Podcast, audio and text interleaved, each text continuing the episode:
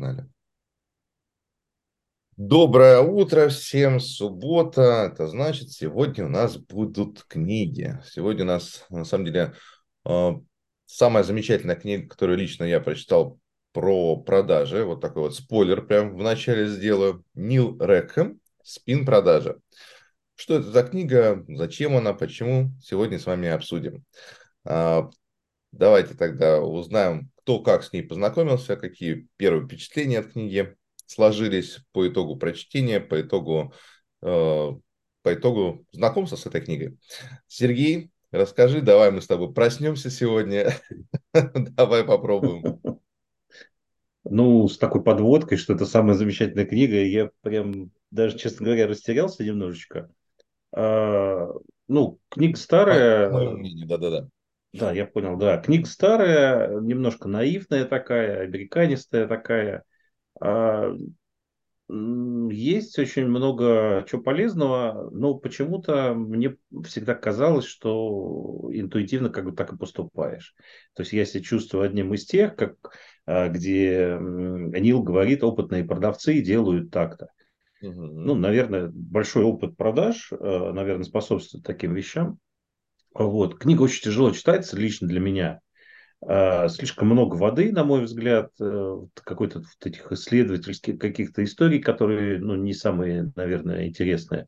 А, но подход мне нравится в целом. А, книгу тоже давно читал уже, на самом деле, сейчас ее перечитывал. Э, ну да, одна из классических, э, наверное, продажных таких, ну, книг по продажам. Угу. Окей, хорошо. Юля, как у тебя прошло знакомство с книгой? Так, ну мне будет стыдно признаться, но расскажу, как есть у нас такой честный клуб.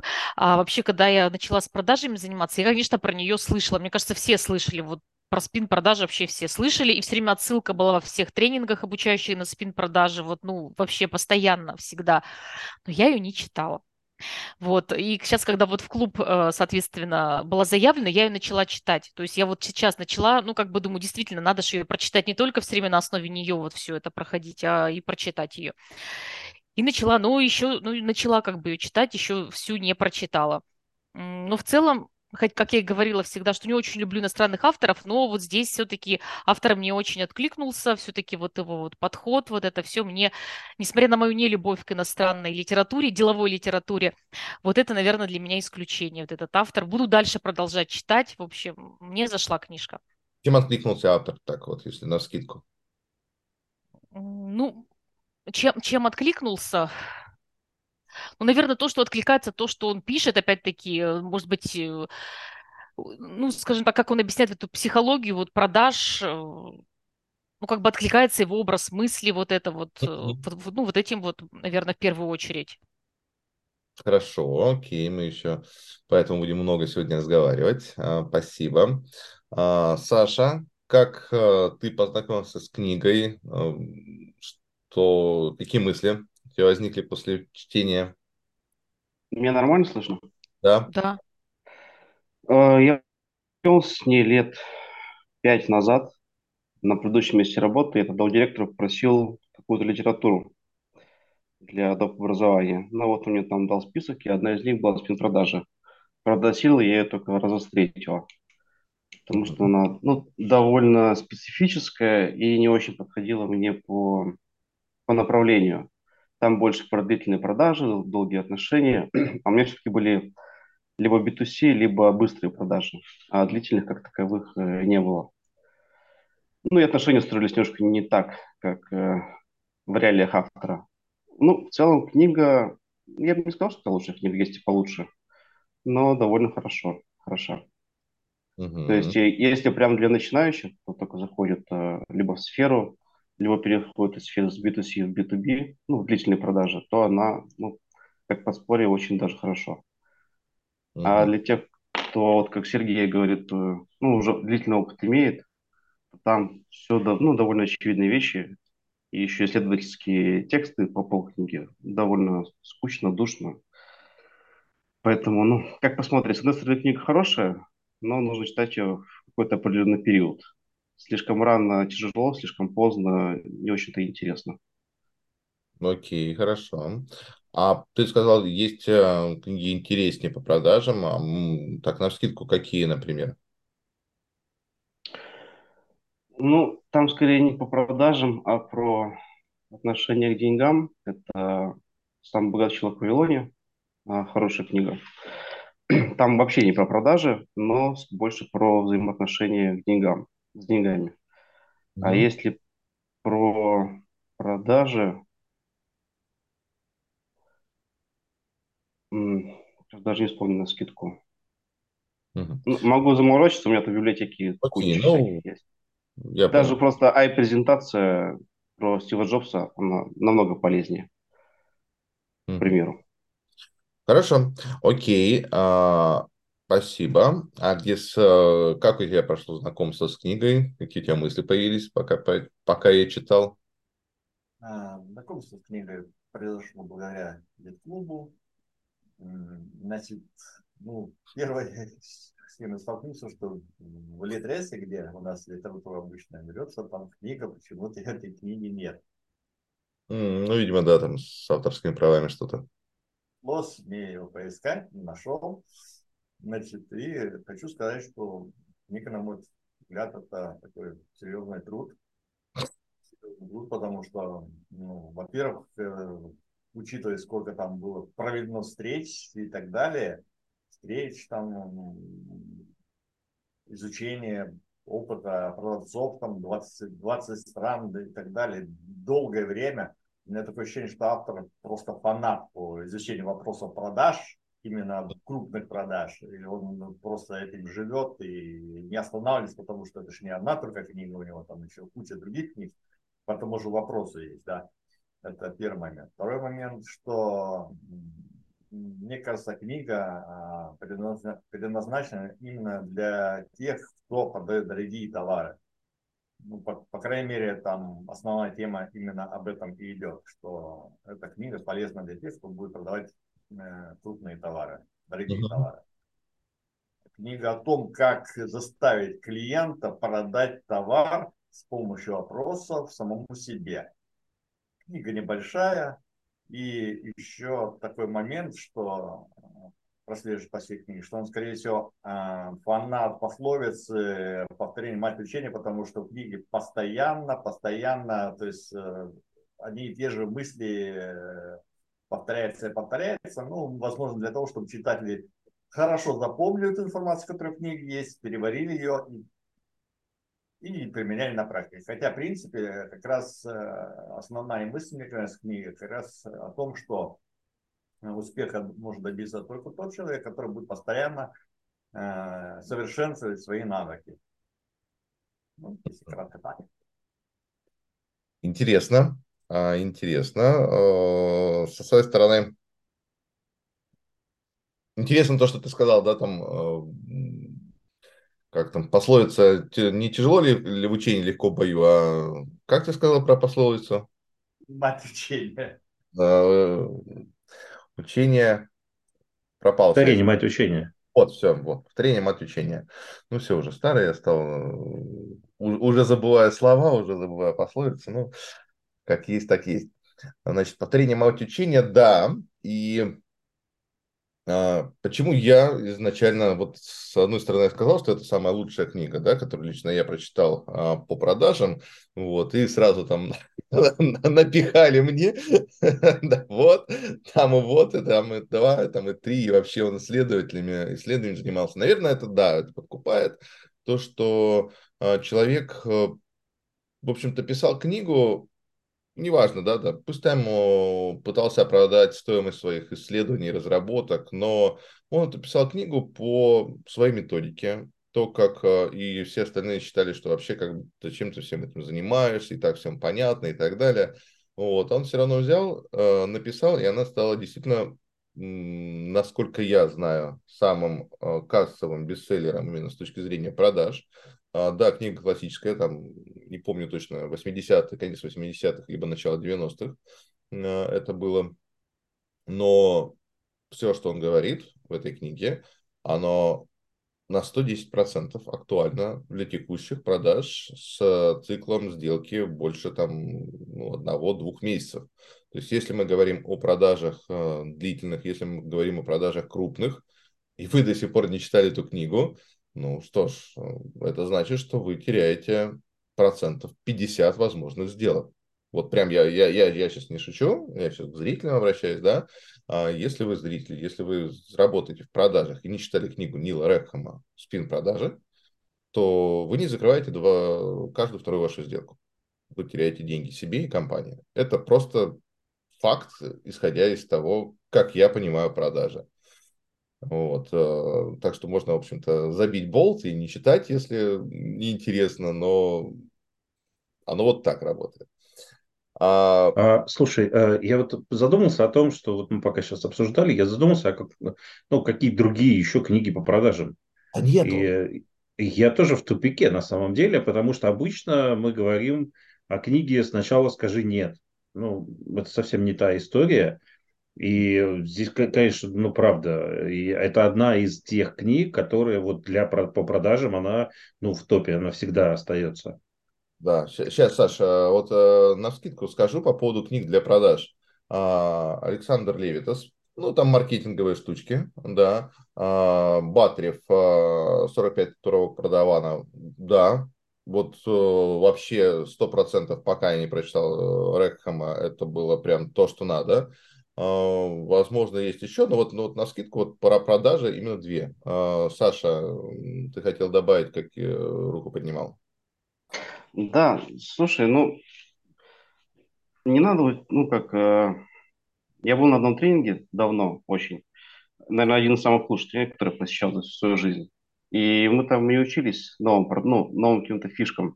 Там были все довольно опытные уже, ну, кто имел там от трех лет опыта продаж. И он сказал, что я не буду вас ничему учить, будем учиться использовать то, что вы уже умеете, потому что вы как бы это знаете, но это не просто не используете. И это был, наверное, самый прорывной тренинг, э, кого я никто не спрашивал. А по поводу продаж, серию здравого смысла Сергея Гривакина, там просто на примерах на самом деле намного больше в понимании взаимодействия с людьми. Просто не быть мудаком и нормально общаться с людьми. Ну, и изучать свою сферу. И это должно быть тебе интересно, да, и продажи пойдут получше. А так ты хоть читай, хоть не читай, если ты в предмете не разбираешься, и ведешь себя как дебил, то, ну, как бы, чудо не произойдет. Ну, здесь про длинные продажи и, ну, спин тогда здесь, ну, конечно же, намного круче получается, потому что, а, ну, это не совсем технология, это вот как раз-таки история про алгоритм, а, которая сложно уловимый, где ну, вот эта вот таблица, это самое важное на самом деле, вот с этими вопросами, с а, вот этими с подсказками о том, для чего каждый из вопросов из этих задается. И ну, по большому счету, ну, я не знаю, я когда читал Батарева, мне было половина, ну, само собой, ну, как бы разумеющимся. И почему она меня не торкала, ну, именно вот 45 э, татуировок продавана. А по мне вот эта история была немножечко другая. А у Левитаса больше, я бы, наверное, сказал, что практических фишек каких-то таких, э, ну, вот именно практических. Да, да. А вот э, с точки зрения системности, ну, наверное, Рэком, да, соглашусь, пожалуй. Угу. Юль, ты хотел добавить? Я вот написала, просто я изучала книгу непосредственно вот Николая Рысева «Активные продажи». Вот, ну, это как, э, там все очень структурировано, все и спин, ну, как бы, то есть он свое тоже опыт, и там, ну, очень большая книга, и она прям вся состоит, вот. Но это вот мой выбор, если говорить про продажи, про технологии, про все, ну, вот как-то ну, я вот этого же... отмечаю автора. Это опять же к тому, что любовь и нелюбовь э, западных авторов и незападных. Рекхам создал эту историю в 80-х годах на минуточку. Да, и он отсылает, а, у него отсылы к тому, что вот с 20-х и последние 50 лет то, что велось, ну то есть это вообще древнейшая история такая, что а, и ну, как бы очевидно, что мы на несколько десятков лет отстаем в нашей стране, да, и большинство наших эм, авторов, ну, не большинство, а некоторые наши авторы, это, конечно же, компиляция знаний, полученных из западных книг. Вот э, тут приходится это признавать. Угу. Альгиз поднимал руку. Кажется, что э, такое основное, наверное, отличие э, книга Миллера о том, что э, у него, он же, он же не говорит о продаже с точки зрения своего личного опыта. Он говорит о продажах с точки зрения исследований. То есть он проработал много-много-много информации, проанализировал ее, и на основе этого анализа именно выдал выжимку, как надо продавать. Это не просто личный опыт, потому что на основе личного опыта, когда он э, только начинал, э, у него получалось, допустим, одно мнение, потом второе мнение, потом третье мнение. И только после того, как он проанализировал большой объем информации, у него получился э, тот вывод, который он сделал в данной книге. Угу. Да, согласен, согласен полностью.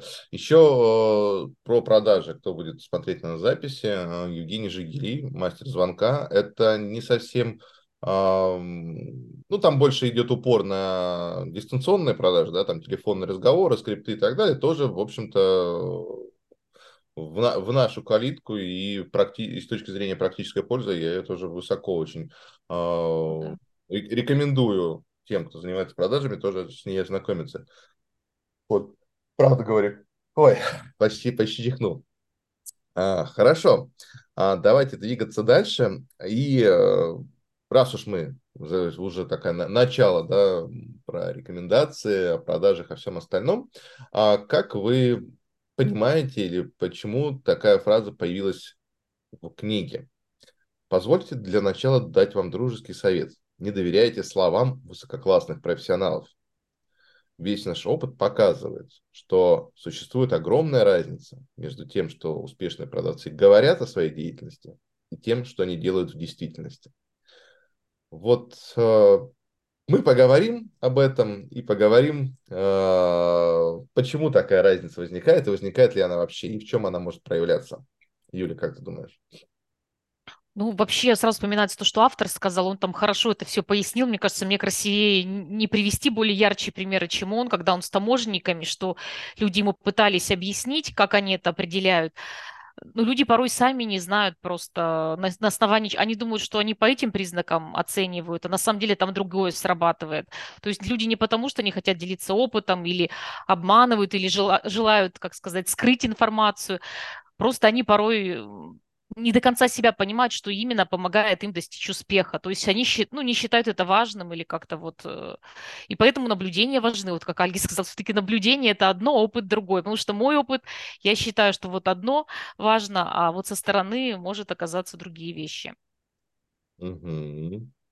Саша, как ты думаешь, как э, ты воспринимаешь этот посыл автора?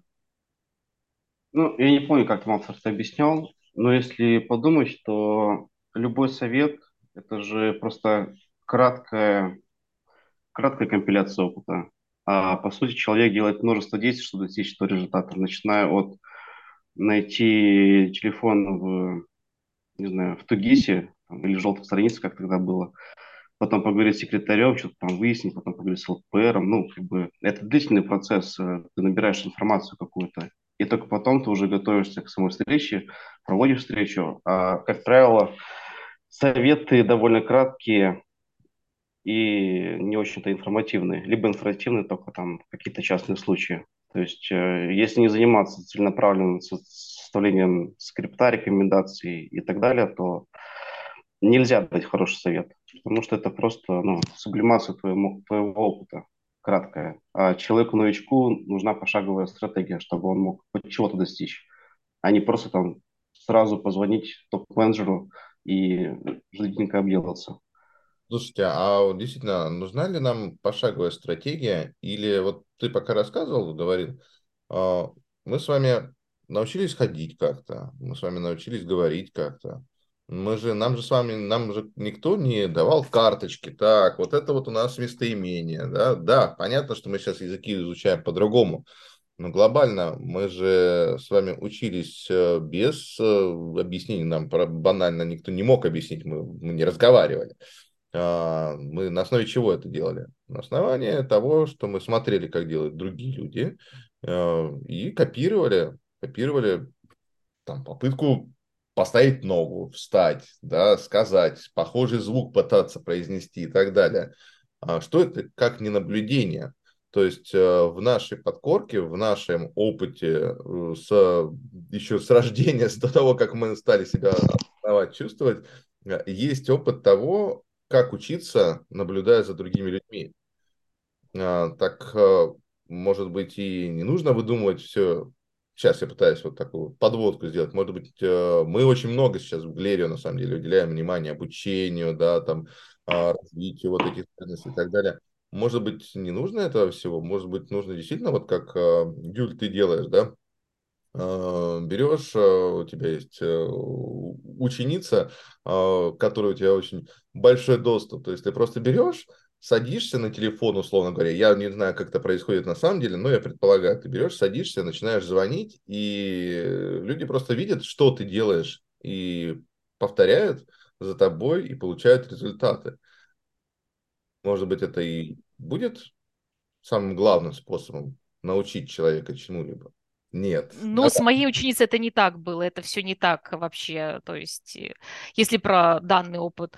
Ага. Поэтому не знаю, на что отвечать, про ученицу или на первую часть, потому что разные вещи. А, и на то, и на то. Ну, если говорить про Лизу, наверное, речь, да, вот как я ее обучала, так же как... Нет, она не сидела и не слушала меня, мои разговоры. Угу. Абсолютно нет. То есть я учила именно по методике, как бы как алгоритм, как действовать. Вот. То есть абсолютно не было за того, что она наблюдает. Ей это не интересно, у нее своя жизнь, она абсолютно не сидела и не слушала, как я работаю или еще что-то. То есть это был обычный процесс обучения, где ты пошагово рассказываешь алгоритм, как действовать в той или иной ситуации. А ответ на первую часть вопроса, я думаю, что ну, это ж надо очень много наблюдать, это иметь доступ, что ты в компьютере лазишь, что ты смотришь, и сидеть, слушать, ничего не делать. Ну, у нас таких ресурсов нет, тем более мы все удаленно, мы еще и в разных офисах. Ладно бы мы сидели, например, рядом там с кем-нибудь и могла слышать, а мы ж никого не слышим, плюс мы не видим, что в мониторе, поэтому наблюдать нам сложно, очень сложно. Поэтому проще все-таки в виде алгоритма действий людям делиться и говорить пошагово, вот как сказал Александр, что ну, делать. Хорошо, Альгис, к тебе вопрос. А вот наша встреча с разбором звонков, а что это как не попытка провести э, в контролируемой среде вот эти вот э, наблюдения, не наблюдения, то есть когда мы даем обратную связь, э, как человек будет действовать в той или иной ситуации, а, или игры, даже, даже на самом деле не разборы звонков, потому что разбор звонков это некая аналитика, да, а вот игры я у мамы продавец, когда мы играем, когда мы пытаемся применять на себя роль и отыгрывать сценарий, это же вот, а, это оно или не оно? На мой взгляд, это очень перекликается с книгой по той простой причине, что это как раз не опыт одного человека, а это именно навык, который вырабатывается, допустим, в таких занятиях. Угу. Навык это очень важная вещь, а еще навык на основании примера, как должно быть. А примеры могут быть неудачные, могут быть удачные примеры, которые, допустим, практике изучаются. И там э, с помощью коллективного разума э, можно еще это шлифовать, эти данные. То есть и получить, и выбрать те данные, которые, допустим, наиболее продуктивны, наиболее важны. Потому что опыт все-таки на занятиях не одного человека, а опыт всех людей, которые участвуют в этих занятиях, э, он более продуктивны, более важные. И кроме того, э, если это еще на практике применяются какие-то моменты по продажам, отрабатываются моменты по продажам, а потом этот человек эти моменты самостоятельно еще применяет и э, повторяет их постоянно, то это, конечно, приносит намного больше, намного больше пользы, нежели, допустим, высказывание какого-то там профессионала. Потому что высказывание – это теоретический материал а э, вырабатываем навык, навык с помощью практических занятий, это уже э, тот навык, который подсознательно в человека закрепляется. И это уже потом автоматически человек это может применять на практике. Это намного больше пользы, чем, допустим, ознакомиться, что вот надо делать так. Ну да, ты ознакомился, а на практике как это использовать? Человек же не знает. Угу. Тяжело в учении, легко в бою, да, тоже у нас э, такая сегодня поговорка. Сергей, а, выработка навыка, а, выработка навыка на примере «смотри, как я, и делай, как я». А, вернемся к нашему угу, вопросу, да. А, ну, а, я на самом деле открыл, вот пока мы сейчас обсуждали, открыл одну из цитат, которую я для себя выделил. И она как раз-таки практически отвечает на этот вопрос, и она еще больше запутывает, ну, как, как это ни странно. А хорошие исполнители зачастую действуют интуитивно. не осознавая, что именно отличает их от других. Окружающим такие люди стараются передать некие дополнительные навыки, выработанные ими специально, а не основные умения, которые они осуществляют, не задумываясь. И здесь как раз-таки делай, как я, не, не совсем работает. То есть они это делают, ну, проблема в том, что э, советы эти оказываются не совсем полезными и э, ну, потому что интуитивно. Давай еще, раз вещи. Давай еще раз прочитаем эту фразу, потому что мне кажется, что мы сейчас мы можем из нее вытащить что-то интересное. Хорошие исполнители зачастую действуют интуитивно, интуитивно, даже не осознавая, что именно отличает их от других. Окружающим такие люди стараются передать дополнительные навыки, выработанные ими специально, а не основные умения, которые они осуществляют, не задумываясь. Вот. А теперь смотри, как я ее услышал. Люди действуют интуитивно. То есть, если ты за ними смотришь, слушаешь то, что они говорят, как они говорят и так далее, в моменте, когда они говорят с клиентом, условно говоря, ты можешь найти то, как они действуют интуитивно. Если ты их спросишь, а что ты делаешь для того, чтобы получить клиента? А какой твой алгоритм? Расскажи, пожалуйста, что нужно, чтобы там закрыть сделку. То они тебе наговорят такой ерунды, которой нет в реальности. Вот лично я так эту фразу понимаю. Ну, правильно, потому что это не даст результата. Вот это наблюдение, вот это вот делай как я, оно не работает. И наблюдение потому... как раз даст, то есть в моем понимании, то есть наблюдение а, ну... дает результат. А если ты спросишь, то человек тебе расскажет совершенно другое. Ну да, да, вернее так, да, потому что это трудно описать и трудно это рассказать. Ну, как это, что именно это работает. Ну, как само собой, это сработало как-то, как правило, скажет, наверное, опытный э, продавец. Mm если человек действует то интуитивно, значит, он об этом не задумывается. Это у него просто, ну, на, на, он так делает, потому что как-то так автоматически он думает. То есть он даже не, не сможет это сказать, потому что это что делает он неосознанно, а интуитивно. Естественно, об этом не расскажет, когда его спросят, потому что он об этом не думает. Интуитивное действие – это значит необдуманное действие. Он просто делает ну, автоматически. И э, как раз э, э, вот изучение вот этих успешных интуитивных действий, на мой взгляд, и является результатом вот этой книги. Ну да, там есть еще дальше цитата такая. Если вы хотите выяснить, как эксперты совершают продажи, понаблюдайте э, их в действии, а не полагайтесь на их рассказы. Да, да, ну, да. Как раз. Да. Ага. Так, окей, хорошо. Можно я добавлю тогда все-таки? Да, да, да, ну, ну, тут, как скажется, банально, но мне кажется, чтобы понять, вот послушать, как работает вот э, там, например, мастер, нужно все равно обладать какими-то базовыми знаниями. Сначала нужен алгоритм, чтобы ты увидел вот эту красоту, мастерство или вот эти вот фишечки. А если ты нулевой, то мне кажется, ну, не знаю, по мне, мне, например, очень заходило во время обучения слушать реальные звонки. Но для этого у меня была все равно какая-то база. Я уже понимала, что я вот в этом звонке слышу, вижу. И мне кажется, если бы у меня не было этой базы, то я бы не смогла полностью вот взять вот это, ну, как сказать, услышать вот это мастерство. Поэтому, ну, я считаю, что только одно, потом второе. Я не знаю, я вот считаю, думаю, что я бы, мне было бы сложно вычленить вот это вот мастерство, если бы я не понимала, что здесь надо вообще слышать. Угу. Интересно, Альгис. А вот тут Юлия сказала, у меня сразу возник вопрос, а что такое нулевой уровень? Что такое нулевой уровень? Вот, э, что это такое? Ну, как я понимаю, ну, допустим, если мы говорим про продажи, про переговоры, те же, например, пять этапов, чтобы ты хотя бы, ну, понимал, слышал, иногда люди порой даже вот возражения. По факту, когда люди возражают, их можно, все возражения, там, например, там 5-6 стандартных, они говорят разными словами. То есть иногда люди даже, ну, вот как бы, то есть ты вот говоришь и сразу же вычленяешь, вот было такое-такое возражение. То есть ты раскладываешь весь разговор на какие-то элементы. Наверное, для меня, ну, какой уровень нулевой, когда ты не видишь вот этих этапов, элементов, что здесь было. То есть э, не можешь разложить на составляющие, а ты их можешь разложить, когда ты теорию прошел, когда ты понимаешь базовые вот эти вещи. Ну, ну как-то так. Менеджер работает М-видео, классно продает там бытовую технику, вообще вопросов никаких нет. Самый успешный продавец в гипермаркете. И тут вдруг он решил пойти в B2B продажи. Да? Это нулевой уровень у него будет или нет? Ой, ну, сейчас судить, если ко мне вопрос, раз я тут сказала. Ну, мы говорим, да, что вот тут разные продажи, короткие, не короткие и так далее. Э, но если, опять-таки, даже отталкиваться от того же э, Нила Рекхэма, там, когда он говорит, что ехал поезде, да, и встретил в электричке товарища, который делал очень успешные розничные продажи, но потом завалился в B2B, ну, значит, ответ, судя по Нилу Рэкхэма, как раз в том, что да, у него нулевой, он не видит вот этих вот этапов, где у него. То есть он что-то очень круто делал, но он не видит картинки, он не может ее разложить. Ну, как бы я склоняюсь, что получается, да, что он делал, он был просто одаренным или там, он в этой нише хорошо работал, но он не понимает логику вот этой ниши. Ну, как бы я вот понимаю даже по ответу Нила Рекхэма, что да, у него нулевой уровень в B2B продажах. Вот я прям не согласен про нулевой уровень. Это как нулевой уровень английского языка у всех. Не существует нулевого уровня, потому что хоть какие-то знания, но есть.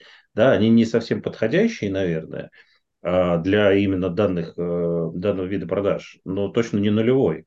Ну, хорошо, и... первый, в общем, ну, начальный, ладно, это не принципиально, ну, такой достаточно, скажем, ну, начальный. Ну, наверное, да. Э, и по поводу, ну, опять же, я цитаты, да, потому что, ну, отмечаю в книжках цитаты, а, успешные продавцы сосредотачиваются на предотвращении возражения, а не на их удовлетворении. И это как раз-таки классная история, и, а, ну, вообще прочтение этой книги меня все время наводило на одну и ту же мысль, что, ну, более современная история, ну, понятно, что спин-продажи – это история про вопросы все-таки, а сама по себе технология, вот эта ХПВ, э, которая ну, я считаю, наверное, самое прогрессивное сейчас. И, ну, конечно, я, ну, я не могу сказать, что я адептом являюсь, вот, прямо именно вот этой... Ну, расшифруй, пожалуйста. Э, характеристики, преимущества, выгоды. Угу. Вот. И это как раз, ну, вот эта система ХПВ, когда даешь, э, ну, чередуя характеристики, преимущества и выгоды от э, сотрудничества или от продукта, от услуги, ну, вот это как раз-таки является действенной всей этой историей. А у Нила Рэкхэма как раз-таки, как, как вот это, какими вопросами дойти до этого. И э, чем еще хороша эта книга, я бы, наверное, добавил бы, что э, любой беседой управляет человек, который задает вопросы. Вот у меня прям следующий вопрос был. Задавая вопрос, вы контролируете внимание да, покупателя в том числе.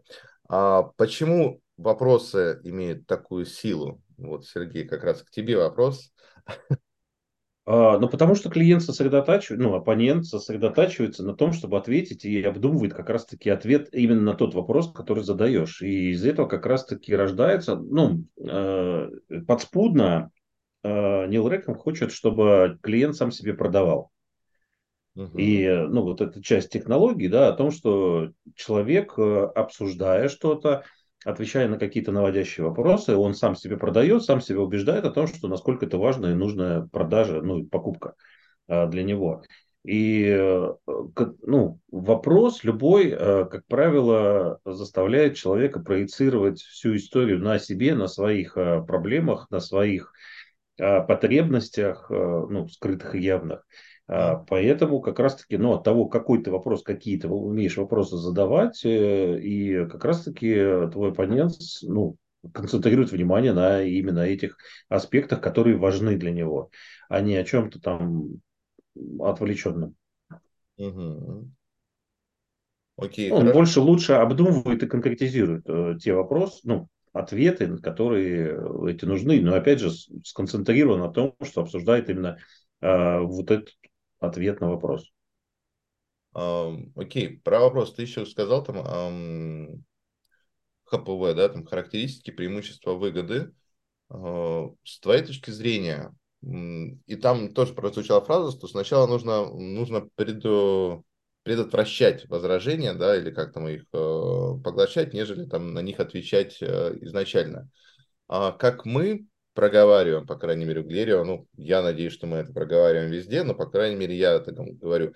То есть нет смысла начинать обсуждать выгоды и преимущества наших продуктов, пока мы не узнаем потребности человека и то, как он собирается использовать наш продукт.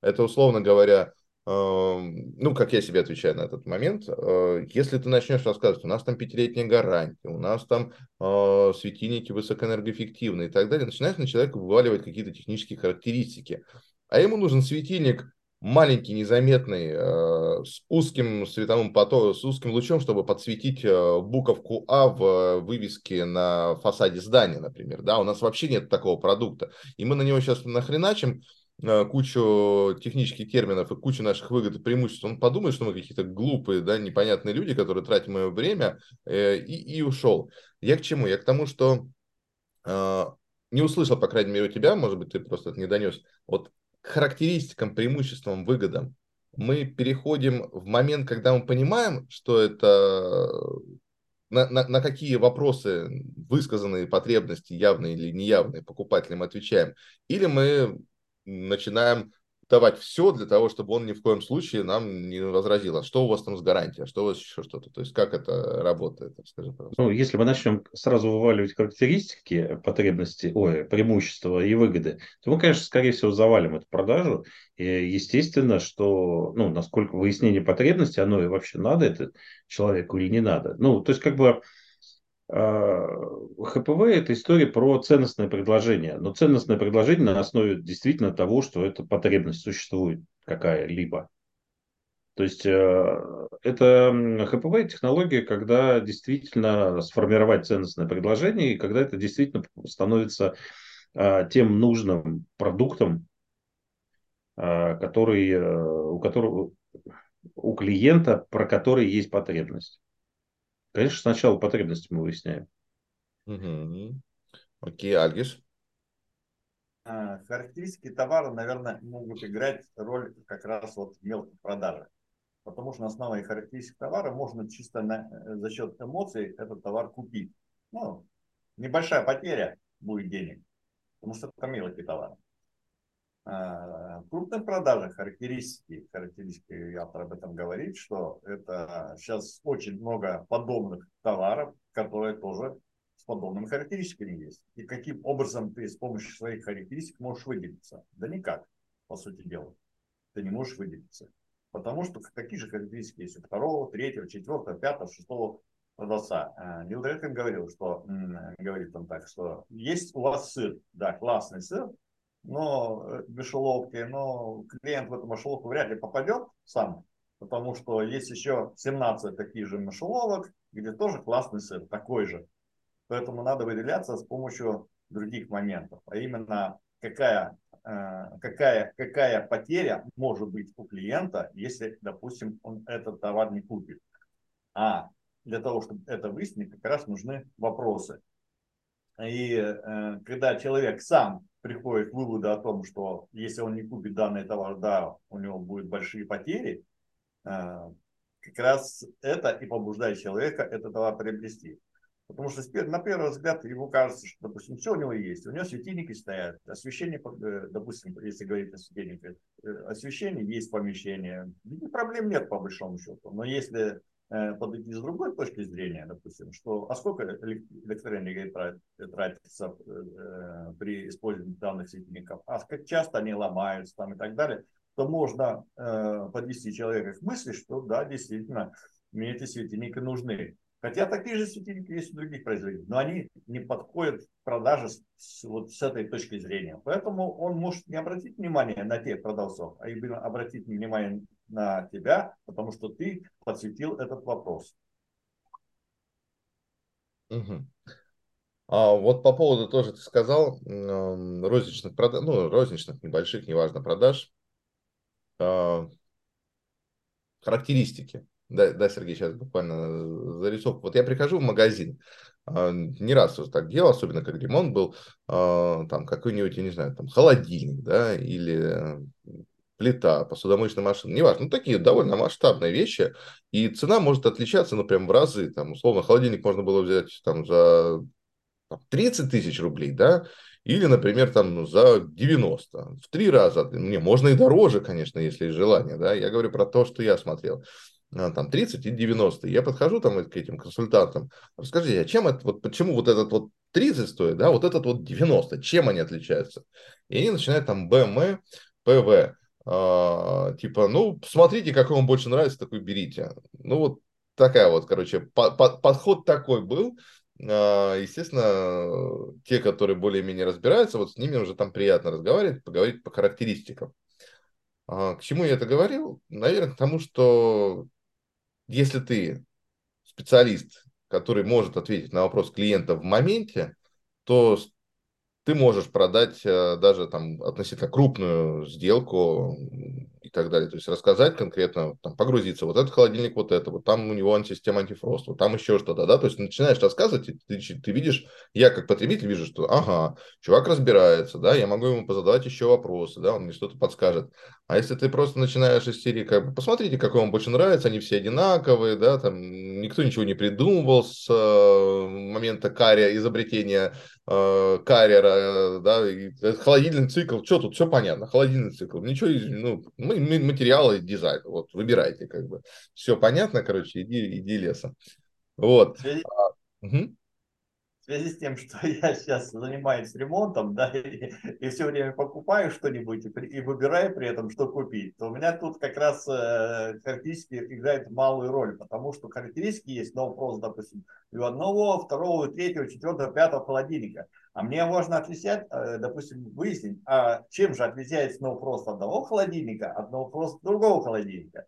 И, допустим, как часто ломается один холодильник, а как часто ломается другой холодильник. Ну и так далее. То есть те вопросы, которые, допустим, они одинаковые по характеристикам, а те вопросы, которые возникают у меня, допустим, по насколько это надежно, допустим, как часто он ломается, э, э, как сколько он электроэнергии потребляет, а можно его там поставить в определенное место, не будет ли он от этого, э, ну, не выйдет ли он от этого быстрее строя и так далее. Вот такие моменты начинают интересовать, потому что характеристики в этом случае ни о чем, просто ни о чем. Поэтому, на мой взгляд, сейчас с помощью характеристик очень сложно продать. Просто говоря о характеристиках. Вот э, как раз там пример приводится, что когда Херкс появился на рынке, да, то альтернатив не было. В принципе, у него продажи шли на ура. Просто на ура. А когда появились конкуренты, все, надо уже другой подход использовать. Угу. Сергей руку поднимал? А, да, ну, характеристиками недостаточно. Э, я просто немножко к книжке вернусь, что это все-таки система продаж. Ну, спин – это система продаж. И э, я, по-моему, у себя в книге писал об этом немножко, о том, что э, я как владелец автомобиля, э, баварских автомобилестроителей, э, у них совершенно четкие были вот эти алгоритмы продаж, когда э, проходили тест-драйв, я ни разу не слышал от владельцев BMW, что им важна такая характеристика, как экономичность. Да, ну, да, мне, да. Точ, мне точно не, не та история, мне нужны были четкие острые а, тормоза, ну и, наверное, какая-то разгонная динамика и удобство, ну, комфорт машин для водителя. А, вот. И и дальше уже третий, там сколько кубов там входит в багажник. Ну, это совсем не, не про этот автомобиль, это история. И когда мне задавал наводящие вопросы э, менеджер по продажам, и он как раз таки спрашивал, а что важно э, вот в автомобиле, что ищешь, да? И когда мы проходили тест-драйв, естественно, он педаль в пол, чтобы газ, да, чтобы разгонную динамику показать, Э, резкие тормоза, что мы оттормаживались где-то, устойчивость курсовая, что одна машина такая не уходит в какие-то в заносы. Вот, точно никто не спрашивал про экономичность ее, как, сколько расход, какая, зачем. Вот, и э, на первом автомобиле я все время смотрел в паспорт, как так, как они так ездили. Вот, это я сейчас уже приучился, я понял, как они ездили. вот, а, но как раз-таки только этого недостаточно. И здесь, э, ну, в защиту, опять же, Нил Рекхема о том, что а, вот этой системы, от того, какие ты, как, насколько вопросы задаешь, и я, опять же, вернусь к цитатам, да, у меня цитата, а, формирование восприятия ценности, возможно, единственный важнейший навык для осуществления крупных продаж. Угу. Вот, прям вот а мне это очень сильно откликается, потому что, ну, это действительно это и есть. Вот, но опять же, мы говорим про длинные циклы продаж, да, где э, в коротких все понятно, ну, в э, простых продажах, а вот именно в длинном цикле, вот пока ты э, формируешь и ну, на нескольких уровнях ты принимаешь решение, поэтому как раз-таки вот э, э ценностное предложение должно быть, э, исходя из этого, и с помощью вопросов его намного проще сформировать. Да, да, вопросы, ценностное предложение. А, в продолжение развития темы книги, да, на, которую, на траекторию, по которой ты нас вернул, а, главная цель встречи – добиться прогресса а, либо действий, которые продвигают встречу вперед, либо действия, которые продвигают встречу вперед. Саша, вопрос тебе. Вот э, ты встречаешься с людьми, да, там продаешь светильники, встречая, проводишь встречи с э, дилерами, с потребителями, неважно. А какие действия продвигают встречу вперед? Как ты вообще э, оцениваешь, что встреча продвинулась вперед или она не продвинулась вперед? Как ты это отслеживаешь? Слушай, ну, во-первых, у встречи должна быть цель какая-то изначально. Mm. То есть, чтобы не было такого, что ты абстрактно решил, что встреча продвинулась. То есть у тебя цель либо презентация и получение предзаказа, либо продажа, либо повторная встреча, либо тест-драйв, а, либо знакомство с ЛПР, либо расширение списка знакомств ЛПР, либо погружение в проект. Ну, то есть что-то. То есть если ты перед встречей не ставишь цель, то ты не можешь судить, а был вообще прогресс какой-то или нет. Uh-huh. То есть те активные действия, которые продвигают, э, скажем так, э, не продвигают, а приводят эту, эти действия к самой продаже. То есть это следующая встреча, это драйв, счет, договор, расширение списка ЛПР, сами ЛПР, прогружение в проект, э, повторная встреча на объекте. Э, даже рассказ о проблемах заказчика приводит э, к продаже, потому что зачастую бывает так, что человеку вообще по барабану на эти цены, характеристики и прочее, он просто хочет э, выговориться, и чтобы просто вот обозначил пол своих проблем, там, допустим, задержание срока поставок, э, отсрочки и прочее, что просто этого с ним не происходило. Если ты ему обещаешь, что этого не произойдет с ним, то иногда человек просто покупает, потому что его это не касается, его это сильно душит в его жизни, и он не хочет тратить на это время, силы, нервы. Были такие продажи, и человек просто, ну, ему вообще был барабан на все, он просто хотел, чтобы привозили вовремя, а все остальное ему было вообще неинтересно. Угу. Окей, хорошо. Попробуем тогда, давайте попробуем все-таки переформулировать. И ты пока перечислял, да, то есть это все так и есть, но вот ты сам вначале говорил про то, что э, какая-то там скучная книга, да, там много исследований. Я, я, я прямо услышал этот э, момент, когда э,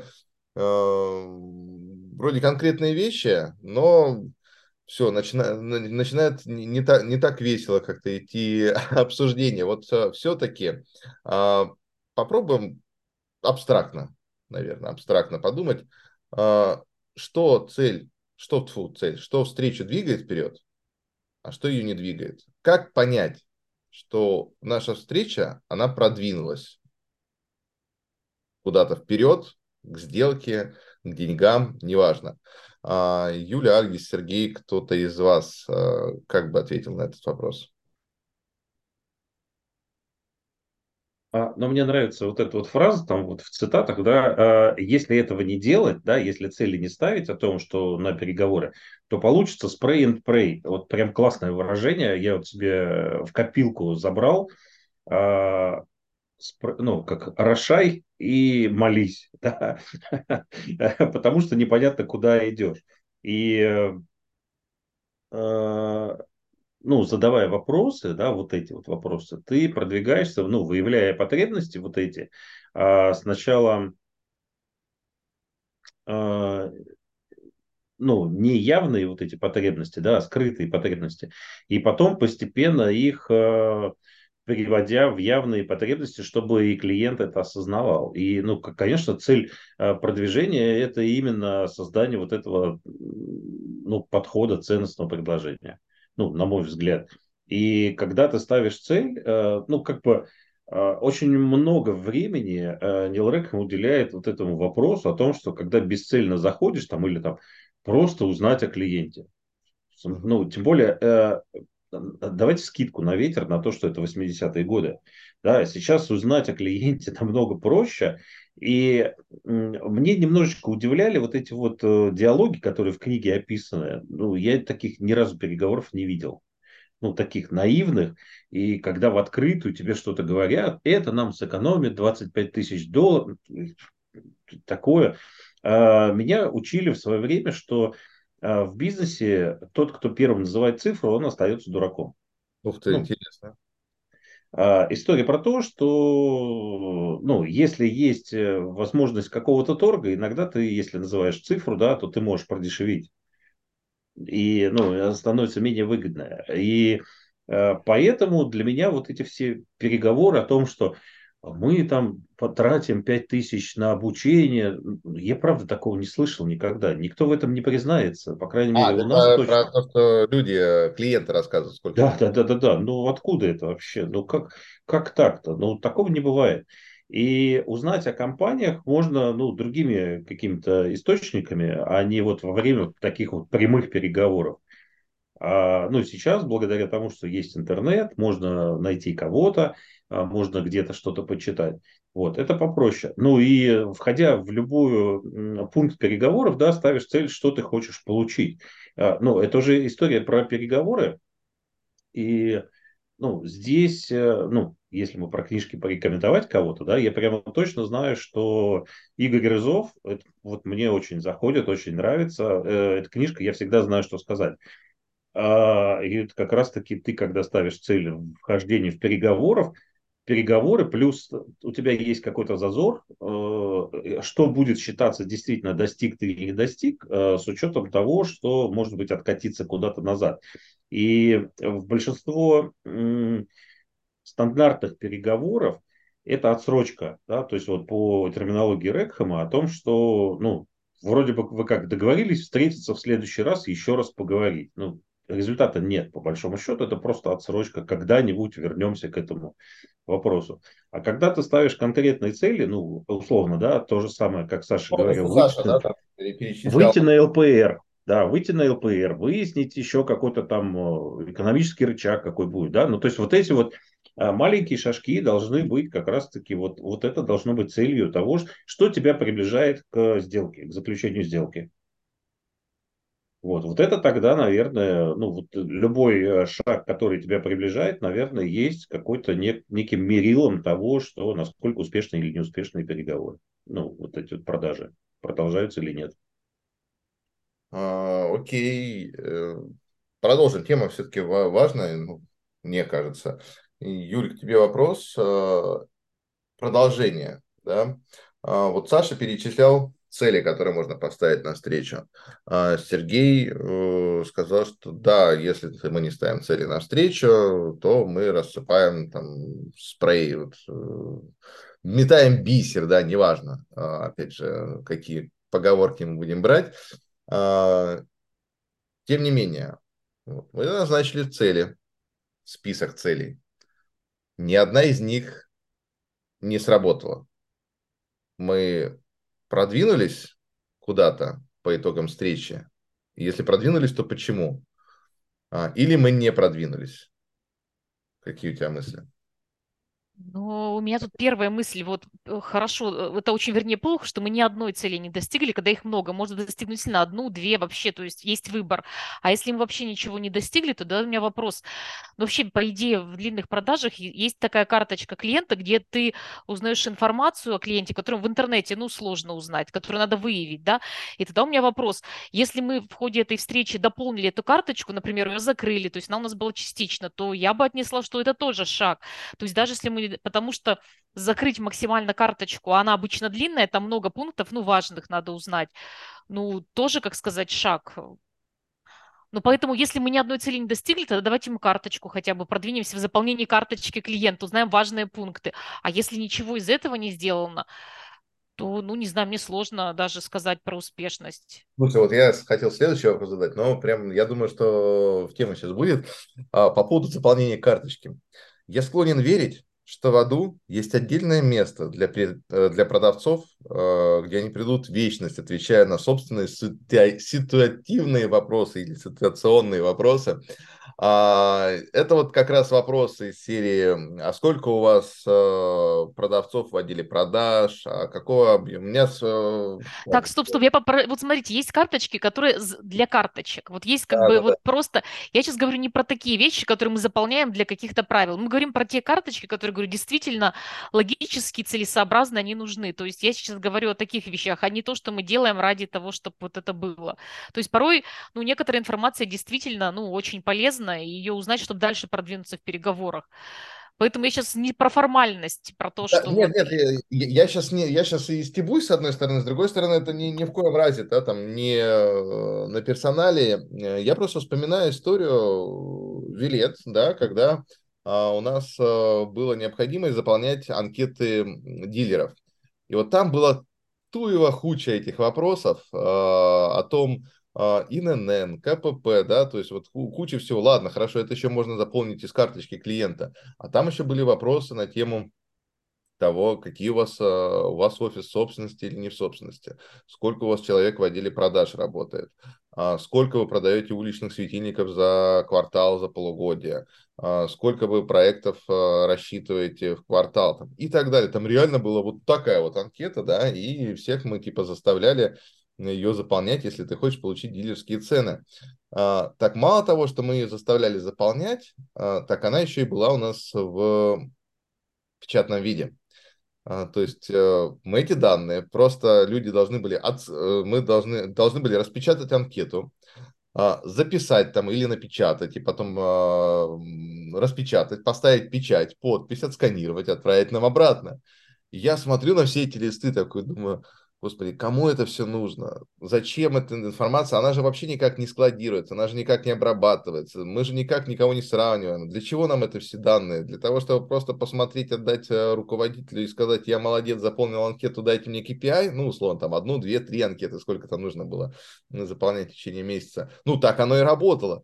Вот. Потом я уже там перевел это все в, э, в Google формы, и, по крайней мере, у нас в электронном виде стали собираться эти данные. Но, опять же, они собирались а что делать с ними, никто не знал. Зачем эти данные глобально нужны были, тоже никто не знал. А, к вопросу, это вот как раз к ситуативным, ситуационным вопросам, а, любой ситуационный вопрос, то есть их должно быть какое-то количество, минимально достаточное для того, чтобы получить ту информацию, с которой ты будешь работать. Не надо копить информацию в прок, не надо ее солить, э, квасить ее, закрывать в консервные банки. Она протухнет и будет э, бесполезной, да, там через полгода уже человек 150 раз переедет, наймет другого, уволит тех, кто работал, поэтому а, ситуационные вопросы в каком-то смысле зло, да, поэтому я полностью солидарен с автором про отдельное место Ну, я за, как сказать, за то, что они должны быть, действительно, они должны быть грамотно составлены. То есть кто составляет это вот прям, действительно, должна быть подборка, выжимка всего самого важного. И, сказать, то тогда да. Угу, угу. Это просто, ну, я достаточно часто об этом говорю, о том, что идеи придумывают, ну, гениальные люди, а исполняют их, ну, не всегда самые гениальные люди. И здесь, а, скорее всего, вот эти все анкеты, они как снежный накапливаются просто. О, надо еще вот это добавить. О, да, подожди, мы ИНН забыли, давай еще вот это добавим. И вот эта вот формальность, формальный подход, к сожалению, ну, он действительно вот этот ситуативный вопрос, который, ну, они скучные, от них э, ты как покупатель устаешь очень быстро, просто неинтересно. Угу. То, о чем как раз Рек и говорит, ну, просто неинтересно. Ну, они нужны, но до определенной меры, и потом их можно задать. То есть, когда мы все-таки цель мы ставим не вот это вот, собрать информацию, там, ну, собрал, и что? Что-то это по продажам как-то продвигает? Нет, конечно же. Там, назвать и ИНН, там, Биг банка, если, и что? Да, Ни да, о чем, да. никак, да. Ну, или там, сколько человек в продаже? И, что, это тебя как-то приближает? Ну, никак, да. И есть ли потребность ну, спросил, спросил. Ну, то есть статистически какая-то информация, которая никак не влияет на процесс продаж. По поводу ситуационных вопросов, на мой взгляд, это просто как-то глупо получится. Допустим, я прихожу к клиенту и начинаю спрашивать, а как у тебя дела? А чем ты занимаешься? А что тебе надо? Это, мне кажется, такие вопросы. Нет, что тебе вопросы. надо, это уже другой вопрос. Что тебе Смотри, надо, это хороший вопрос. Вопрос это, мне кажется, это вопросы, которые ты должен самостоятельно дать на них ответы еще до встречи. А О, вот да. вопроса по ситуации, по ситуации, это зависит уже от того, э, то есть они могут появиться уже во время встречи какие-то дополнительные вопросы. Но вообще вот основные вопросы, которые касаются ситуации клиента, они должны быть уже до встречи какие-то получены. Ну, допустим, как у нас, допустим, там э, ситуационные вопросы, это практически то, что делается во время обработки лида. То есть выясняются те вопросы, которые сейчас есть у клиента, да. Если, если первоначальные потребности клиента выясняются, и э, какая у него ситуация по этим потребностям примерно, да, его данные, скажем так, контактное лицо, телефон, там, email и так далее. А все остальное уже, ну, можем представить так, что, допустим, что такое движение в сделке? На мой взгляд, это примерно то же самое, что, допустим, я запланировал отпуск там, э, какую-то страну решил э, доехать до, до какое-то место, решил доехать туда на велосипеде. Есть у меня там пять дорог, э, и я решил поехать этой дорогой. Но поехал по этой дороге, оказывается, она закрыта, нет моста, разрушен, да, то есть я не изучил этот момент. И получается, получилось, получилась у меня неудачная поездка. А, возвращаться очень далеко, пока я вернулся, у меня время уже само вышло, я не смогу уже второй раз поехать. Поэтому ситуационный вопрос это как раз э, изучить, э, изучить э, дорогу, скажем так, по которой я буду двигаться. Цель продвижения. Продвижение, на мой взгляд, как раз это ступеньки цели. Если я на одну ступеньку поднялся, значит, я уже продвинулся. Если я не, не продвинулся, значит, э, у меня была... Кстати, да, еще один момент. Допустим, у меня есть там какие-то три цели, четыре цели, дополнительные цели поставлены, которые я должен достигнуть во время встречи, но я ни одной цели не достиг. Значит, у меня самоинвестиционные э, данные были неправильные. Потому что если они были правильные, все равно я что-то достигну. Хотя, с другой стороны, если оценивать результат встречи, получается, что я с помощью на этой встрече выяснил, что у меня были ошибочные данные, значит, надо поработать над этими данными по-другому. Надо, возможно, ему не светильники нужны, а, допустим, нужны, нужны совершенно другие вещи. Значит, мне не надо больше клиента время, и я могу заняться другими клиентами. Окей, хорошо. А, может быть, у кого-то, мы можем перейти к следующему блоку там, а, по обсуждению, может быть, у кого-то есть вопросы, у кого-то есть мысли, которые э, хотите задать э, в нашу аудиторию, в наши головы, их э, тоже запустить. Сергей, Юля, Саша, Альгис. Я тогда тут с Альгисом немножечко как сказать, в диалог продолжить. Либо я не совсем поняла, либо дополнить. Вот, ну, ситуационные вопросы клиентам, это же какие? Например, там, с кем вы сейчас сотрудничаете, там, какие у вас условия, там, что важно при выборе поставщика, там, все ли устраивает. Это же как бы ситуационно, мы узнаем, э, собственно говоря, мы же не можем знать. Не, не, что важно при выборе поставщика, не ситуационный, а с кем работаете? Ну, да, да, вот я имею в виду, что вот, ну, часть из них же все равно ситуационные, мы их не можем э, знать, нам надо спрашивать, потому что вот как уточняющие, они вообще ок на самом деле, да, ну, то есть их не должно быть, э, не должны быть переговоры полностью состоящие из этих вопросов. Ну, то есть посыл из, из этой книги, там даже есть какой-то пример, когда там а, как эта барышня проводила а, переговоры, там, да, и она задала только ситуационные вопросы, э, потому что э, этот перекос, потому что нас учили, ну, нас учили, да, а старые технологии говорили о том, что есть открытые и закрытые вопросы. А они, ну, другая шкала просто, другое деление. И ситуационные вопросы, они важны и нужны, но они должны дозированы и именно как уточняющие вопросы. У нас же, Юль, как раз так и выстроена э, система продаж двухэтапная. Да? У нас есть э, отдел развития, который выявляет потребность, задавая ситуационные вопросы в том числе, для того, чтобы региональные представители могли приходить и дальше уже ковыряться в проблеме и предлагать решения, которые подходят конкретному с, э, потребителю, не задавая ситуационных вопросов. То есть мы их разделяем даже во времени, мы их физически разделяем. Разные люди задают разные вопросы для того, чтобы это все не смешивалось, не пересекалось. Это произошло еще до того, как мы узнали о книге Нила Рекхема, но тем не менее оно вот так. Это как с холодными продажами, да? Вот э, я когда слышу холодные продажи, ну, я не верю в холодные продажи, потому что надо хоть что-то ну, подогревать. И, ну, хоть как-то подогреть, да, и они уже не могут быть априори холодными, которые подогреты. И здесь, пока ты уточняешь, и здесь э, как раз-таки появляется вот это вот, ну, хоть какой-то подогрев, они теплыми становятся. Ну, холодный в лоб, это, ну, как я уже приводил этот пример, это встать около метро и всех за рукава хватать, всем предлагать. Зачем ты мне нужен? Ну, вообще просто мимо потребностей, мимо а, запросов каких-то. И, и вот эти уточняющие вопросы ситуационные как раз-таки являются вот этим тем самым подогревом, о том, чтобы ну, сформировать, начать формировать ценностное предложение. Да, да, все так. Окей. Э, Юля, ответили, не ответили на вопрос? Ну, я не то, что у меня вопрос был, просто я, я говорю, неправильно поняла, что Альгис сказал, что надо готовиться к ситуационным вопросам, не, или я не поняла, что с, не спрашивать, а как бы самому информацию узнать, или я неправильно тут... Э? Да, да, да, конечно. Обязательно сначала должна быть, для того, чтобы на встречу прийти и добиваться какой-то цели, ты должен знать примерно, о чем ты будешь говорить. Это самое, какая ситуация у компании, допустим, как называется компания, кто ее директор, там, какой у него объем ну и так далее. То есть какие-то общие вопросы, которые доступны, да, и когда у тебя информация есть, тебе же намного проще, допустим, задавать уточняющие вопросы по ситуации, нежели, допустим, ничего не будешь знать, ты начнешь э, допрос, по сути дела, клиента, да, ну это просто будет выглядеть как-то странно. А как ваша компания называется, да? Да.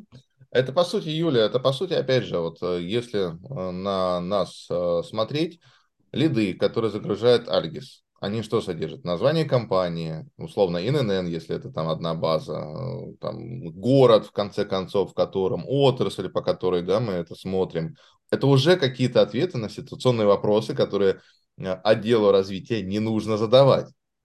Или, по крайней мере, да, там, там здравствуйте, компания такая-то, окей, хорошо, значит, хотя бы здесь не, не, не промазали. Вот. Отдел развития задает свои уточняющие вопросы, передает этот лид э, в региональным представителям. Региональный представитель слушает звонок, получает ответы на те вопросы, которые вы уже проработали, и уже с этим выходит на общение с э, потенциальным клиентом. Поэтому, да, то есть у нас даже там несколько как бы этапов идет предварительный обкатки вот этих ситуационных вопросов. А, окей. А, если есть какие-то, опять же, пожелания, вопросы, готовы, хотите задать, можно сейчас. Там надо, ну, как бы должна быть какая-то такая не очень большая грань, чтобы от ситуационных переходить дальше на следующий уровень, да, ну, проблемные, да. опять же, вопросы задавать. И, ну, это все, э, ну, система Рекхама как раз-таки это вот гармоничное чередование этих вопросов. Угу, и, угу. ну, то есть, э, ну, ситуационная, еще раз, да, повторюсь, она слабо продвигает к какому-то к цели переговоров, к достижению сделки.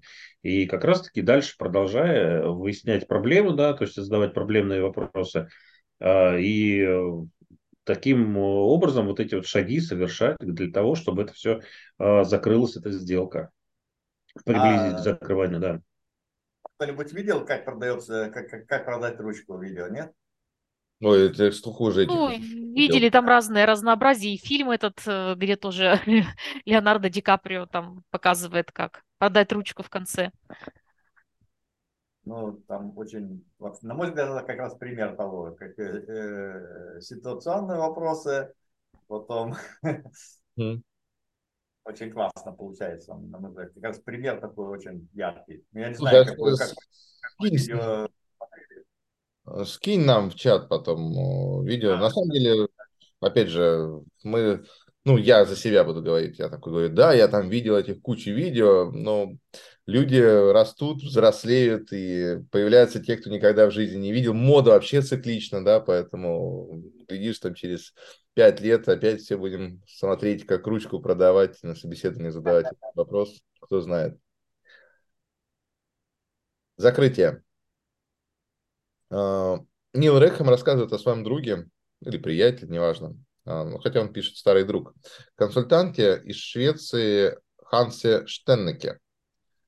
И Ханс, когда там все подряд э, рассказывали о том, что там закрытие, это так важно, бла-бла-бла, а, Ханс и Нил Рэхэм проводил вот эти исследования свои, э, Ханс поддержал его и сказал, лично я никогда не верил в закрытие, сказал он, потому что моя цель не закрыть продажу, а завязать отношения. Саша, что ты об этом думаешь? Слушай, я думаю, что это в целом правильный подход, потому что закрыть продажу Короче, лучше завязывать отношения, потому что это приводит к повторным продажам, как минимум.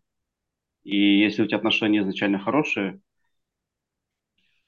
ну, по итогам продаж, там выполнил все свои обязательства, хорошие отношения, потом узнал, как у него дела, все в порядке, ну, и так далее. То есть поддерживать отношения с человеком, то он в итоге вспомнит это про тебя, когда у него возникнет новая потребность, либо вопрос какой-то консультации появится. Поэтому просто закрыть продажу – это ну, не вся работа. Надо все-таки завязать отношения. Но я, в принципе, стараюсь завязать отношения со всеми.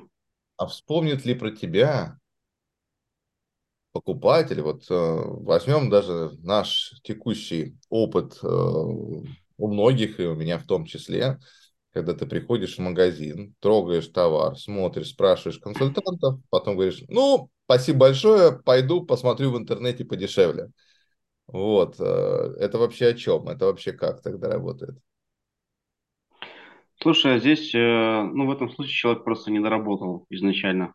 Потому что я когда ходил покупать холодильник, э, я так-то тоже мог купить его подешевле, по большому счету, поискать в интернете. Но консультант просто изначально узнал, что мне надо, и вопросами просто погрузил меня в проблему.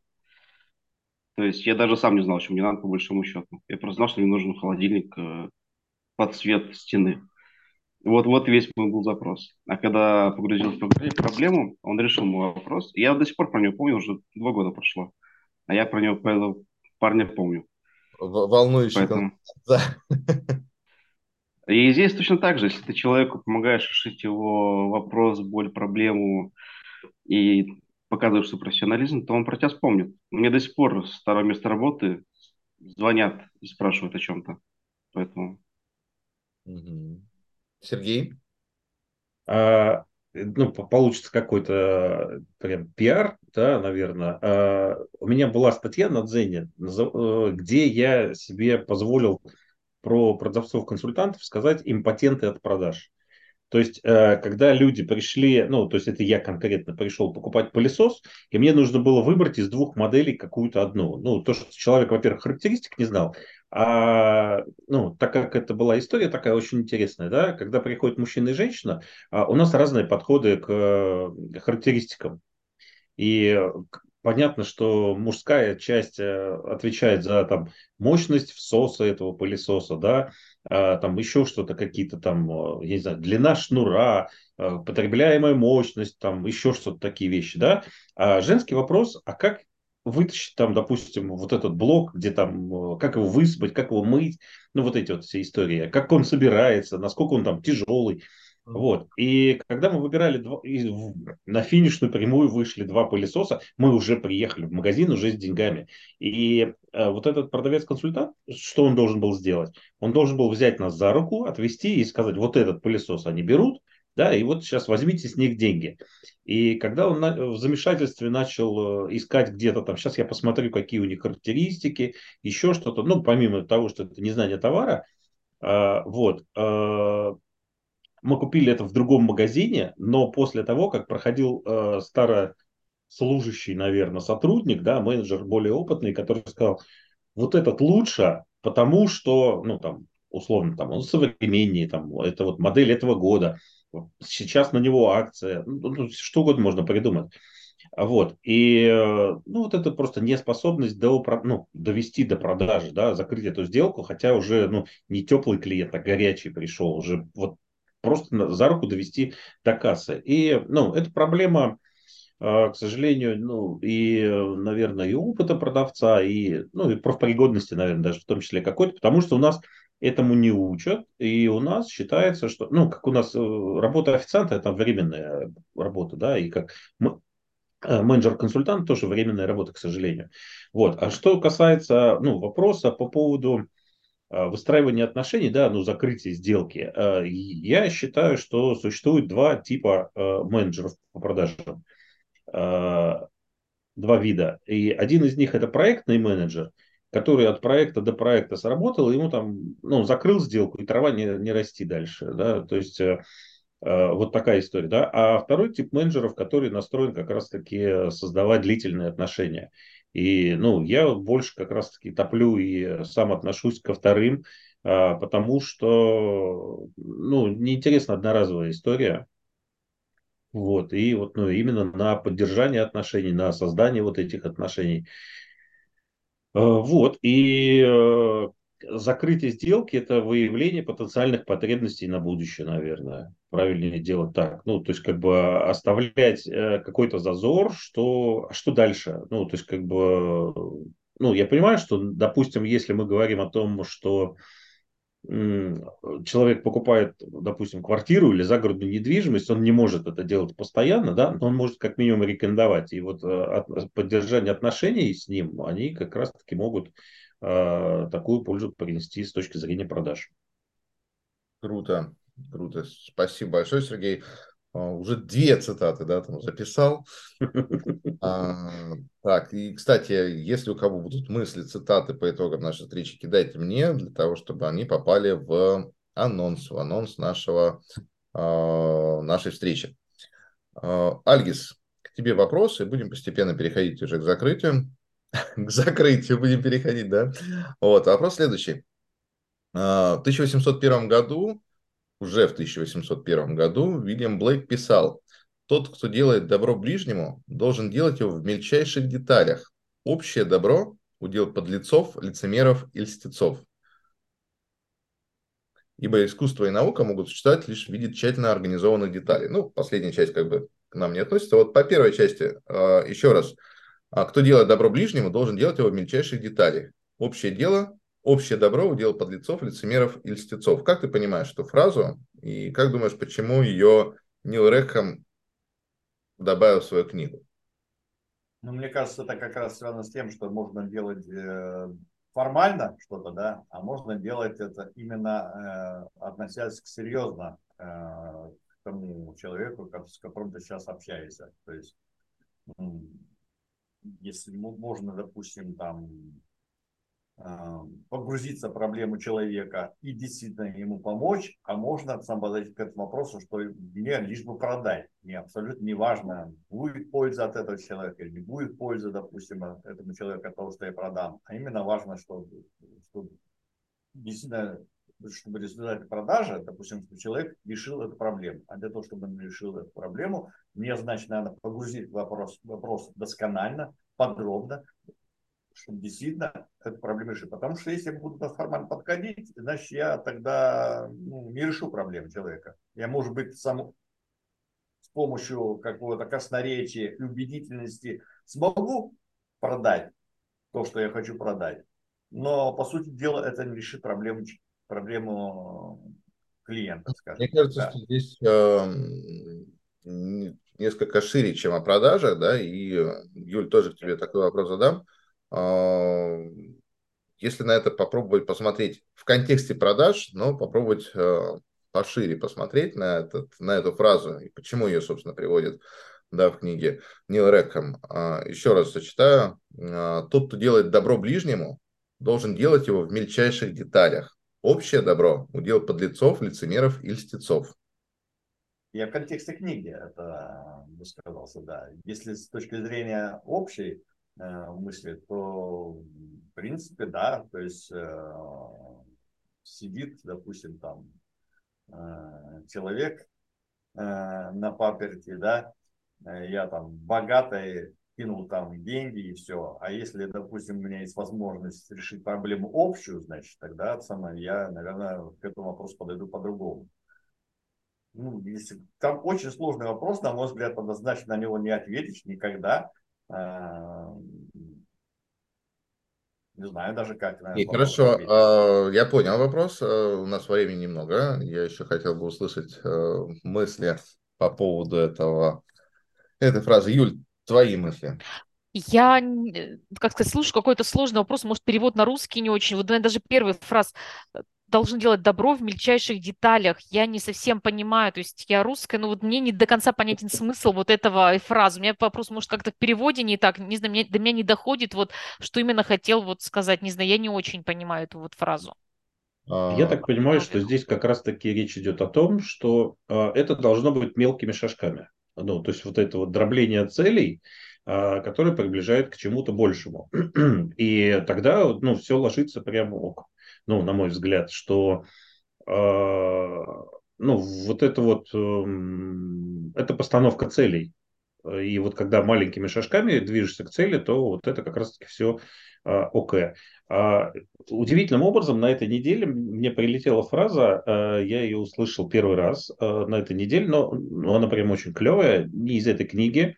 А ее сказал перед смертью Альберт Эйнштейн в 1955 году, что важно постарайся быть э, неуспешным, а ценным. И, ну, прямо вот очень классно прям заходит, да, и здесь, э, здесь просто это метод достижения, когда мелкими шажками тоже. Будь ценным, будь каким-то полезным, и вот у меня все складывается тогда. Ну, вот эта фраза, конечно, она понятна и прекрасна, неуспешным, а ценным, вопросов нет, здесь действительно все понятно. А тут-то вот а, Андрюс прочитал, делай добро близким в мельчайших деталях, то есть делай добро близким маленькими шагами или что тут, у меня взрыв мозга, что это? Маленькими шажками приближаясь к чему-то большому, ну, к, Нет, к общему тот, добру. Ну. А, тот... мне сейчас мысль возникла, что, возможно, это связано с тем, что, допустим, действительно погрузиться в проблему человека досконально, досконально выяснить. Допустим, не э, просто помочь ему, допустим, деньгами, да, а выяснить, а в чем, при, в чем причина его проблем. Допустим, если причина проблем его в том, что у него нет работы, да, то, может быть, само надо ему предоставить работу. Круто. Ну, и далее. Ну Проведи да, наверное, как раз как технологии, да проведи его по скрин-технологии, выясни, что там, и дай ему прям неизбежную пользу. А вторая часть, еще раз тогда, вторая часть этой фразы. Вот первую Альги сейчас озвучил, вот все-таки. Сейчас а Саша тоже а, хотел добавить. Сейчас я зачитаю фразу, Саша, ты ответишь и продолжим. Да? То есть, еще раз, тот, кто делает добро ближнему, должен делать его в мельчайших деталях. Общее добро – удел подлецов, лицемеров и льстецов. 1801 год. Слушайте, там, насколько я помню, и, и вообще игра слов не, не очень-то переводимая. Но вообще есть э, в русском языке другая поговорка. Если что-то делаешь, делай хорошо. Сделать плохо и так сможешь. То есть суть в том, что если ты ну, пытаешься помочь, то помогай до конца. Там, погрузись в проблему, разберись в вопросе. Если продаешь, то ну, разберись в вопросе, а не просто там отпусти ему светильник. То есть у нас же продажа, а не отпуск товара. Э, допустим, вчера у меня э, женщина запросила черные светильники, угу. э, большие квадратные, там такие-то, такие-то. Я, ну, я разобрался в вопросе, говорю, а зачем они вам нужны? Ну, то есть для чего? Он говорит, у нас там абсолютно черная комната, там все в черных тонах, вообще все черное. То есть нет ни единого другого цвета. Я говорю, класс, а нахрена вам такие светильники? У вас черный светильник и огромное белое пятно 600 на 600, а таких 4 штуки. Типа, это что, ну, это же не черная комната. И приложил там маленькие черненькие прожекторы.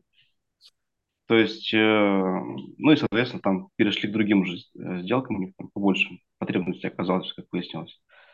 То есть, э, ну, просто разберись в вопросе и помоги, либо вообще ничего не делай. Как-то так это работает. Окей, хорошо. А, я думаю, что, ну, еще, наверное, минуты полторы мы затронем. А как лично я, допустим, понимаю вот эту фразу, тот, кто делает добро ближнему, должен делать его в мельчайших деталях, а общее добро удел подлецов, лицемеров и листецов. А, еще в пикнике на обочине братья Стругацкие обыграли эту штуку. Гениально, на мой взгляд. Когда кто не читал, там, почитайте, кто, вернее, кто не читал, то может закрыть уши, сейчас будет спойлер, да, когда бежит главный герой, вот, все мы знаем, чем все это закончится, и он желает всем счастья побольше и, и всего и сразу. И вот это вот безадресное э, желание, чтобы у всех вокруг все было хорошо, все было здорово, да, если мы будем его транслировать на продаже наших продуктов, э, вот как ты сказал, да, Саша, там, э, мы можем продавать условно э, энергоэффективность, или мы можем продавать гарантию, или мы можем еще продавать какую-то ерунду, неважно какую классную ерунду, которая всем должна быть подходить. Вот ничего всем подходящего не существует. У каждого человека есть свои отдельные нюансы, отдельные моменты, и нам всем нужно погружаться его вопрос, да, там, в мельчайших деталях для того, чтобы действительно сделать что-то стоящее, подходящее этому человеку. Это сейчас мы в контексте продаж именно. Что-то стоящее, что-то подходящее этому человеку. А если мы будем пытаться делать для всех одинаково хорошо, то мы будем либо лицемерить, да, либо льстить, либо подлить. Вот, потому что мы будем преследовать э, исключительно свои какие-то интересы, продать, получить комиссионные, выполнить планы, неважно, что там будет у клиента через год, через два, и будет ли он нас добрым словом вспоминать, либо будет приводить нам поток клиентов по сарафану. А, ну вот примерно так я понимаю эту фразу. Сейчас предлагаю тогда пару слов там, рефлексии, кому как еще раз уже в контексте нашего обсуждения понравилась книга. Сергей Грибакин, попрошу тебя закончить. Вот. А, я тогда начну, и дальше уже там а, по очереди, Ангел, сейчас тебя попрошу продолжить. А, закончить я хочу следующей фразой. Недавно смотрел Екатерина Шульман, есть тоже, ребята обсуждают в пространстве подкастов умные книги, да, там какие-то уже философы, там 18 век, 17 век, там с кандидатами от истории, вот они обсуждают эти книги, очень интересно. А, получается, и фраза, которая там идет как в заголовке, не в заголовке, а, философ Александр Пятигорский однажды заметил, что обсуждение книг может быть даже важнее, чем их чтение. Именно разговор создает школу мысли, рождает споры, заставляет оттачивать аргументы и искать новые способы понимания. Разговор о книгах – удовольствие и отдельный вид искусства, главная практика европейской культуры. Но помимо этого еще и терапия. Способ сказать и услышать важное о себе и обществе, откликнуться на понимание другого. А, я думаю, что Нил Рекхэм, его книга «Спин продаж» Это потрясающий учебник, э, который помогает начинающим, продолжающим и развивающимся продавцам становиться лучше, приносить пользу своим клиентам, себе через комиссионные, своей компании через развитие, через увеличение продаж. То, что мы ее обсуждали сегодня, это большое благо, большая терапия, да, как э, говорит э, философ Пятигорский. Вот, спасибо вам большое за эту встречу. И для меня, для меня э, эти вот моменты, э, да, то есть вы, вы, выписываю там какие-то фразы и так далее, э, что система это гармоничное чередование вопросов, закрытие сделки это выявление потенциальных потребностей на будущее. Спасибо, Сергей, за обогащение этими э, цитатами. В общем, прекрасное утро. Спасибо огромное. Альгис, тебе слово на закрытие. Да, всем спасибо за обсуждение книги. Книга, как я уже говорил, что там много-много повторений, но когда начинаешь обсуждать, оказывается, что тема просто безграничная, потому что можно очень долго обсуждать и много моментов, которые, ну, спин, там что, четыре фразы, да, а можно обсуждать там столько глубины во всем этом и э, столько важных моментов, э, которые ты, когда обсуждаешь, они у тебя более четко в голове откладываются. И, на мой взгляд, это как раз пособие для руководителей для того, чтобы развивать развивать продажи у себя в компании, если занимается компания продажами, развивать продажи. Именно развивать продажи в B2B секторе, потому что это как раз тот подход, который нужен для того, чтобы был успех, успех в продаже. Поэтому встреча очень мне понравилась. Мысли людей, которые высказываются о содержании книги, они обогащают э, восприятие книги, и они э, полезны. Спасибо большое. Спасибо. Саша? Ну, про книгу мы уже говорили, но вообще, насколько я... Осталось впечатление после книги, после вкуса, как говорится. Э, это то, что книга это вообще про систему. То есть э, без системы не будет статистики, без статистики анализа, а без анализа не будет и прогресса. То есть э, все начинается с системы. То есть нужно сначала разобраться в вопросе, подготовиться и только потом уже переходить к действиям. Ну и дальше уже по списку. Окей, супер, спасибо большое. А, Юля? Ну, я тоже благодарю за встречу. Был, книгу буду дочитывать однозначно, и сегодняшняя фраза не по книге, но, тем не менее, Сергей меня зацепила «скидка на ветер». Вот это новая, наверное, фраза, которую я слышала, она меня так цепанула. Ну, в общем, что-то было такое вот интересненькое прям. Круто. Спасибо, Сергей. Закрывай. А, я буквально на две фразы. Первая фраза про систему. Это мой любимый анекдот диссидентский, когда в конце 30-х годов вызвали сантехника поменять кран. Он почесал, пришел, посмотрел, почесал репу и говорит, да что система, тут на... ой, что кран, тут надо всю систему менять. Да, и книга Нила Рекхема как раз-таки это про систему.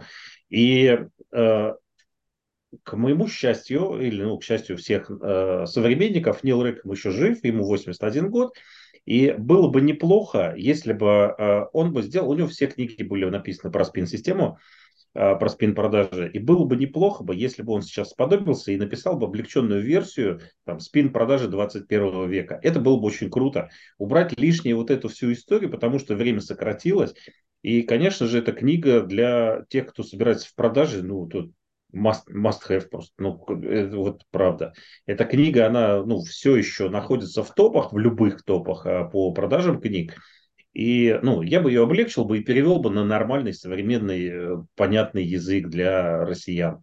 Да, ну, для русскоязычной публики, которая э, был бы, ну, ее просто очень трудно читать, потому что она немножечко и наивная из 80-х годов прошлого века, и ну, чуть-чуть устарел сам по себе язык. А, но книга очень полезная, очень нужная. А, и пару слов буквально про ЛитКлуб. А, я с товарищем профессором а, Пятигорским, я очень согласен. И ну, лично для меня ЛитКлуб это как легкий наркотик, потому что ну, реально хочется а, обсуждать книги, хочется делиться мыслями, выгрузить свои мысли, да, и услышать единомышленников. Это реально дорого стоит, это лично по мне. И вот это, конечно, очень крутая история. И э, хорошо, что мы сегодня очень так продуктивно пообсуждали одну из, наверное, мировых э, лидеров э, книг по продажам. Круто. Спасибо. Хороших выходных. Спасибо. До да, хорошего дня всем. Хорошего дня всем. Всего доброго.